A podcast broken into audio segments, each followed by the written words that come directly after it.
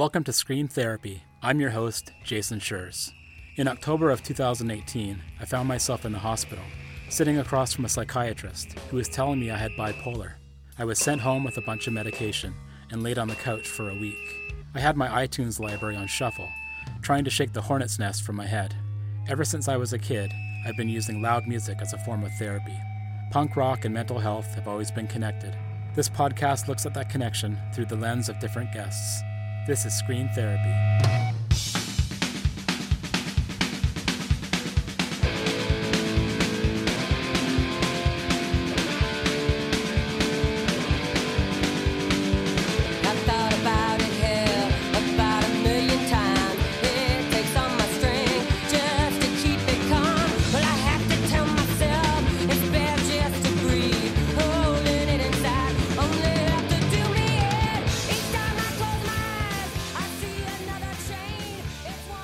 Soon after my bipolar diagnosis that I picked up Ellen Forney's graphic novel memoir, Marbles, Mania, Depression, Michelangelo, and Me. Ellen is an artist and health coach, best known for Marbles and her other graphic novel, Rock Steady, brilliant advice for my bipolar life. I've learned a ton from all kinds of books about mental health, and I will stand by this. Marbles understood my mental health condition more than any other book I've read. Ellen was diagnosed with bipolar in 1998 shortly before her 30th birthday and has been stable for more than 17 years. In her books and private health coaching practice, also called Rocksteady, she uses the clever acronym SMEDMERTS to teach her clients routine habits and coping tools to avoid crisis and live happily and healthfully. So, what exactly does SMEDMERTS stand for? Let's do this. S is for sleep, M is for meds, E is for eat, D is for doctor, M is for mindfulness, E is for exercise, R is for routine, T is for tools, and S is for support system. Ellen says if you do all these things, you have the best chance at mental wellness. I've followed her advice, along with a few hacks of my own, and I believe it's a huge part of my stability. Smedmerts for the win.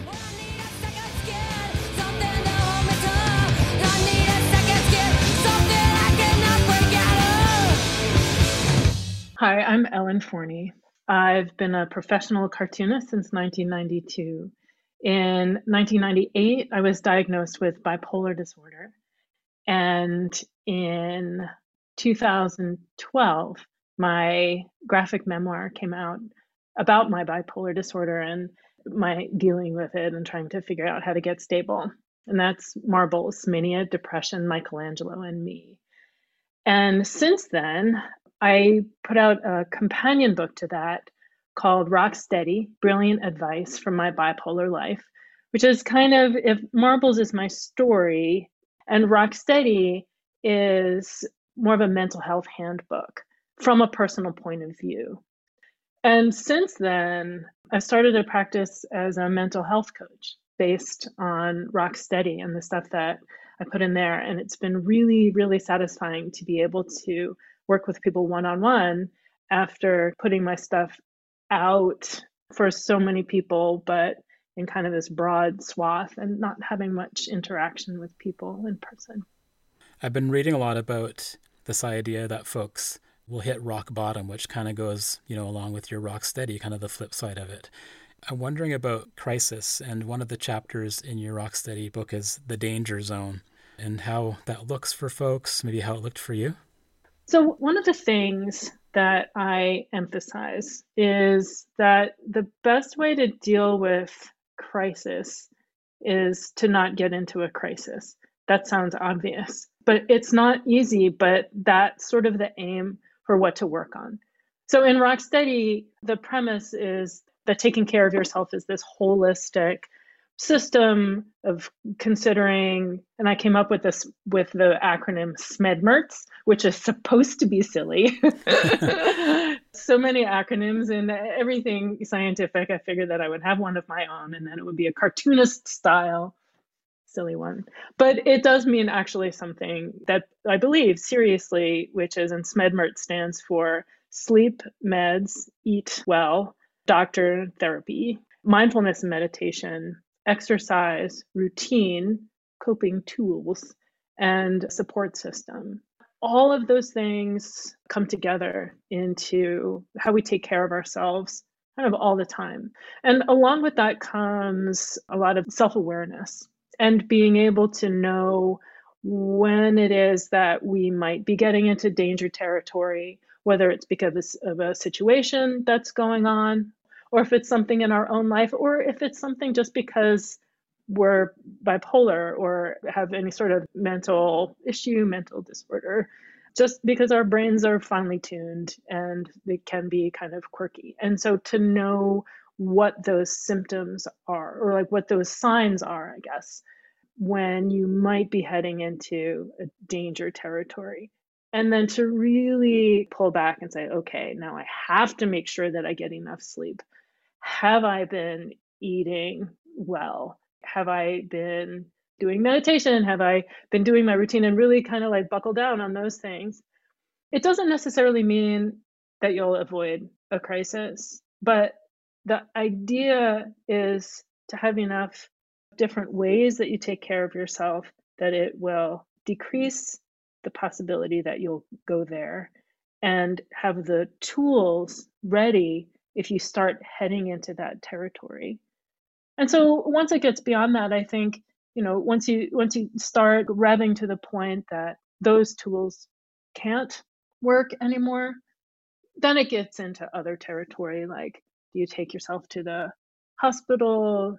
What support system do you reach out to? Do you reach out to your doctor? That is beyond the scope of what I do personally. The crisis part, for me, it's okay, how can we stay steady so that we don't get there? From my experience, I was blindsided by it. I had no mm-hmm. idea. I really wasn't expecting to be in the hospital or to be coming out with huge depression, huge mania. I was blindsided. And so I'm wondering when you first went through a mental health crisis, what was your experience? Generally, around the time of diagnosis, that's crisis. That's the reason that I have this whole philosophy system of avoiding that. When I was first diagnosed, it was after two, I don't know, rounds, I guess, of episodes of being quite manic and then quite depressed and then really manic. And that's when I was diagnosed and then really depressed. That episode, that round, my mania lasted five months and my depression lasted a year and a half. That's something that I hope to never, ever repeat or even get too much of a taste of, really, frankly. It was really traumatic. How can you not be blindsided by it? It's really intense and it always feels like should we sing this? It always feels like the first time. In a lot of ways, it feels really familiar. Even when I was in that deep depression, I was like, oh, this, this, and realized that I had had smaller depressions throughout my 20s. So there was a way that it was familiar, but just the profundity of it, just the deepness of it was really intense. Yeah. Do you remember the warning signs leading up to that? Or were you just in it? Well, I was just in it. And you know what? I guess I have to add to that. When we think about the trauma, thinking about bipolar in particular, we do tend to think of the depression part. I guess it's easy to kind of forget how traumatic mania is too. The fallout from it with friends and family, the for a lot of people the expense of it. I know I did my share of overspending, but not nearly as much as the financial holes that a lot of people get into.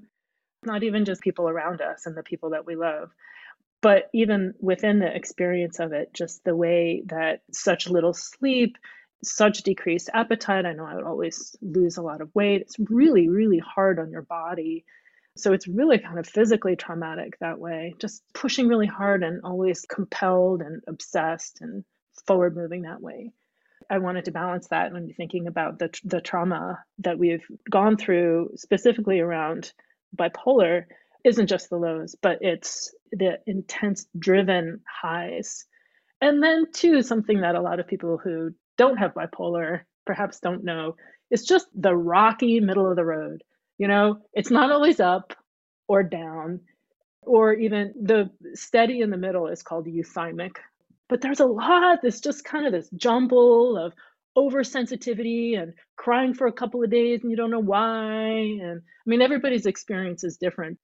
The signs that I have learned before, oh, like these are signs that I might be getting into a danger zone, has been if I start getting less sleep, less sleep and feeling okay, you know, like not feeling tired.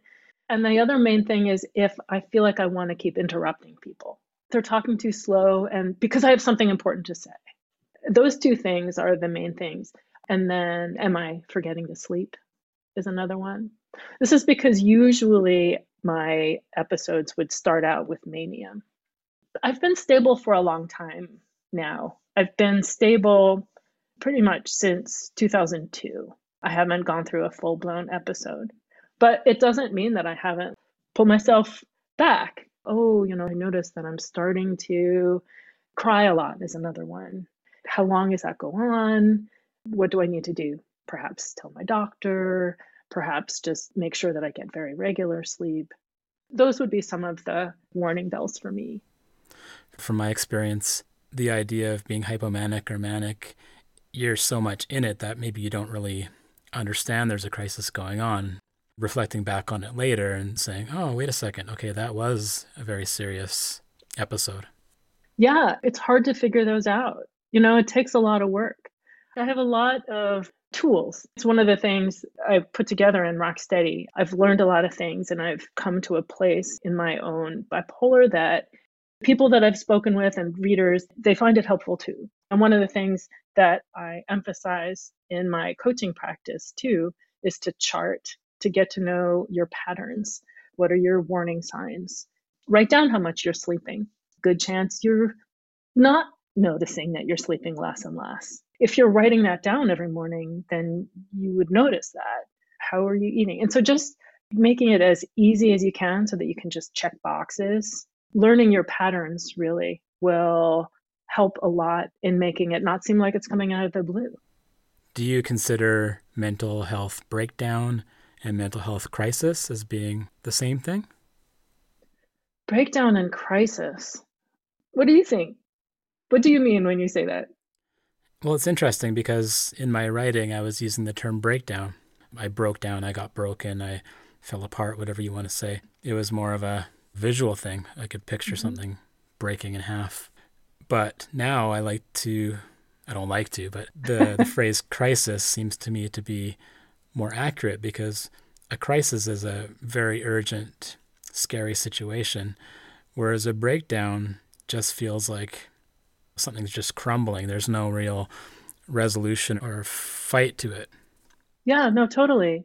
No, I think so too. Some people might look at that kind of thing and say, "Ah, that's just semantics. It's just words. It means the same thing." But it makes a huge difference. I mean, it's a psychological thing, like the difference between a garbage man and a sanitation worker they have very different connotations and you kind of relate to that idea in a different way. And for sure, it works counter to your healing to think of yourself as broken, as opposed to, okay, here's something that I need to figure out how to deal with. How can I get beyond this? I mean, I was a psychology major dealing with psych stuff. I think it makes a huge difference. Instead of saying that it's hard I'll think it's challenging. It's a similar idea. It's just there's an inherent suggestion that it's something to deal with, something that you have the power to brainstorm and troubleshoot and get beyond or get around or get under or like however it is that you can hold that and move forward, you know, rather than bumping up against something or falling apart let me know what you think about this, but I actually think that the manic side is also a form of depression because the symptoms that I have when I'm hypomanic is just as awful. It's just as tiring. Mm-hmm. Totally, totally. Well, it's interesting that you say that because I've said that for a long time. That there is actually a lot of overlap. That we have a tendency to think of it as bipolar. They're totally different. But that sense of feeling kind of fried or the anxiety or the kind of that goes along with both of them, really. Sleep is weird. The experience of feeling like it's beyond your control. When I was working on marbles and manic and turning from writing from the point of view of I was a pain in the ass to having more compassion with myself. And some of that came from I did interviews with everyone who was in it my friends, my family. It's one of the reasons that the process of doing it was so intense and amazing and difficult and learned so much. But it was a friend of mine, one of my closest friends. I said something about how much of a pain I was when I was manic. And I'll never forget it. She looked at me and said, But you could really command a room you were really fun. And I realized that there was that aspect too. That it was okay if I accepted those sides that weren't actually completely inaccurate, you know, that I was funny, that I did have a certain charisma, that I did have a certain heat. It came along with a lot of detrimental stuff that were totally interrelated, like flip sides of the same thing. Being able to tell a story amazingly, but also not letting anyone else speak, that kind of thing. And and presenting myself as really fun, but not giving anybody else the room to be themselves, pushing people away that way. But recognizing that that there was a side that was okay was a big deal to me. Coming from a friend of mine and just the look on her face and part of it was that I was criticizing myself. But it, part of it was actually an aspect that I wasn't expecting of somebody who was close to me looking at me from the outside. And this is one of the reasons that I was interviewing people like, this is my experience of April 6th, you know, 1997. What was your impression of me then? Knowing that they probably weren't going to be the same, but not expecting that outside source would find it a positive thing. And even at a microcosm level, going back and asking someone about, hey, remember the time that I said this thing? And they're just like, oh, I thought you were joking, or I don't remember that, or wasn't right. a big deal. But of right. course, in my brain, it's nagging me like, why did you say that five years ago? Oh my God, negative self talk. Right. Looking back at it with embarrassment and regret and all these things, in your experience, how much atonement has to be done in a situation like that? I think that it depends a lot on the context. Sometimes it's the most respectful thing to go back to somebody and say, This is where I was coming from, and I'm sorry, and to atone that way. But I also think that sometimes it means just letting that person heal and let that bridge let that bridge be burned okay maybe we both need to heal over and maybe if it comes up sometime I know it's a tricky thing. What is the context? I thought of this. I've burned some bridges and i've thought about how to deal with them and so some have been repaired and some of them not like there's a lot you know? This file folder of of burnt bridges. Yeah you can have some of mine.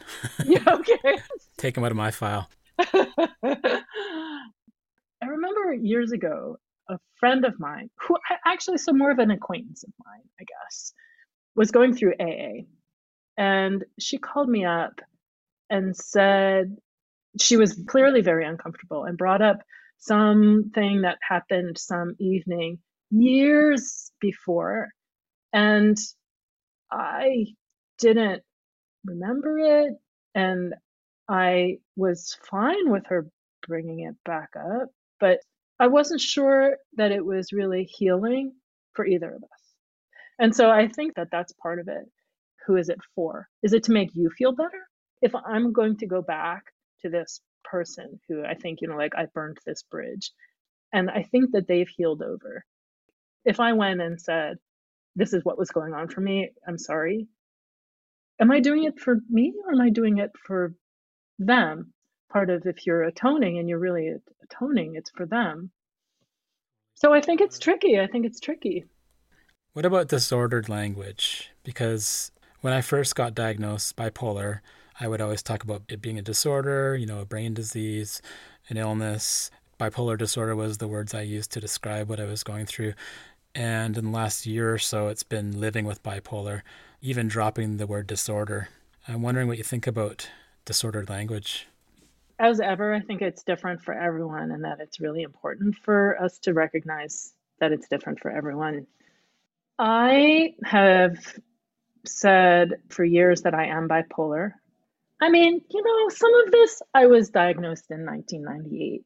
So, language and what accepted language and what language means. I mean, language is all about communicating. So, of course, it's going to change over time. If I'm talking about somebody else's, ex- I don't know, I'm pretty careful about flipping back and forth. Someone else has bipolar. I will never say that they are bipolar unless that's language that they use for themselves. For a while, I stopped saying I am bipolar and started saying I have bipolar because I thought, well, you know, I have kind of a platform. And so I should, you know, like be a spokesperson for our, our, our army. Um, but, but the thing is that for me, I have so many different aspects of my identity. Part of I am as opposed to I have is the idea that we're not defined by our disability. And kind of like what you were just saying, you know, like, is it a disability? Is it a disorder? Is a whole another, I don't know, bag of worms, another exciting box of presents to open. but because bipolar is so much a part of who I am and the decisions that I make. I mean, every night I go to bed at a certain time and I keep this routine and I take my meds in the morning and at night to take care of my bipolar. And so it's a part of me, the way that, you know, identifying as a woman is a part of me, identifying as queer is a part of me, as a daughter and nearsighted and a swimmer and like all these different things. None of them define me. They're all important parts of me. I connect with that more than I have bipolar because I don't feel like it's something apart from me. It's not this thing that I carry around. It's not this thing next to me. It's me. It's me. Yeah, and a lot of folks are afraid that by taking meds, they're going to lose that creativity and spark, which obviously isn't the experience for everybody, but is the experience for some. Do you find it hard to say that, to say if I had the choice to have it or not, that you would choose to have it? Because you know, I've been batting that around for two and a half years now, and I'm not sure that 100% I can say, but you've been at this for a long time. I don't mean that in a bad way. You've been doing this for a long time. You've been working on yourself. Do you still have any kind of visceral reaction to saying that? Uh, I mean, everything's qualified, right? I mean, it's hard to be thankful for a terrible trauma and things that are difficult you know but if they've come to shape a meaningful life well who would you be if you didn't have that? I mean you don't know really. So it kind of in some way like in some ways why even think about it? I don't know but i would be leery if the reason that this question were asked is well should we manipulate the genes of a fetus that we think is going to have bipolar disorder and in that case, I mean, we were talking about language before. If this were going to be plucked, let's say, from a fetus, that would definitely be considered an illness, a disease, a disorder, right? I mean, like that would be the approach, that would be why. It's just not that tidy. The brain is still a mystery. That brain, all sorts of things. Like I, you just brought up medications, and I have really mixed feelings about medications I take meds twice a day. I've taken meds ever since diagnosed, and I probably always will. I believe that I need them. I believe that a lot of people need them. I also think that there that there's overdiagnosis and over medication for sure now. A lot of it has to do with the healthcare system. I'm not sure what it's like up there in Canada. Oh, I don't know why I just put on a little southern accent. hey, that's not a Canadian accent. What are you doing? Your psychiatrist is amazing. I love I love her character in the book. I just wanted to give her a big hug. that kind of made me think of this idea with artists and musicians and filmmakers being afraid that if they take meds, oh my God, am I going to lose that? Right. And a lot of punk bands are like that too. Well, what comes out of that? What's the new normal? Yeah, yeah. There are a lot of really, really important questions in there to get to the other side of. And one of the things that I think is a big thing to wrestle with, I think, especially for artists who, especially for artists, I say, I mean, I say this as an artist, it's not necessarily artist only, but who really have found the kind of fire and, you know, irresponsibility perhaps you know passion you know like what we think of as this motivator that that would be lost. Feeling like that's where creativity comes from. Like i would picture like a fainting couch getting all this stuff and then you know, just the drama of it the drama. Picture that as sort of a moth to the flame idea. Do you need that fire? Do you need that fire because if you know that it's self-destructive is it worth it is that the work that you need to do and that's a philosophical question. I mean, I can't tell somebody that they don't want fire. Maybe they want fire. I can't tell them that they don't want it. I can say that it's different to be stable and your creativity comes from a well that's different from that fire and that it might be worth trying.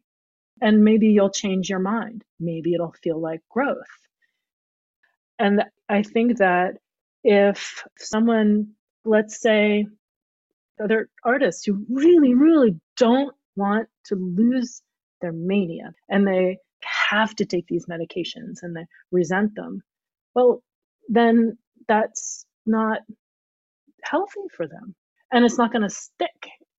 For that to be fulfilling who you are as a creative person, too, it means learning a or finding a different way to recognize where your creativity comes from. I can't tell somebody that if they're a moth that they don't want the flame. I just have me as an example. I have found that stability is good for my creativity. It just is. I have found I'm most creative in the morning, and that's when I do my most mushy flow kind of stuff. And then like afternoons are more like editing kind of things, admin, or that's when I have my clients.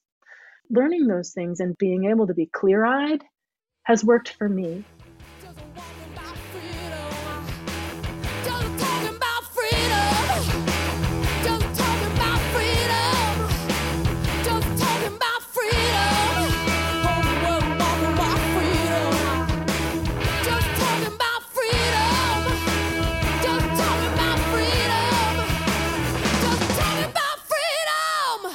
Thanks for listening to the latest episode of Scream Therapy. I'm coming to you from Powell River, a small coastal town in British Columbia, Canada, on the traditional territory of the Tla'amin Nation. Doing this podcast and talking to other folks living with mental health challenges has been a huge part of my journey. It means the world to me that you're out there listening. You can sign up for my newsletter and find more episodes at screamtherapyhq.com.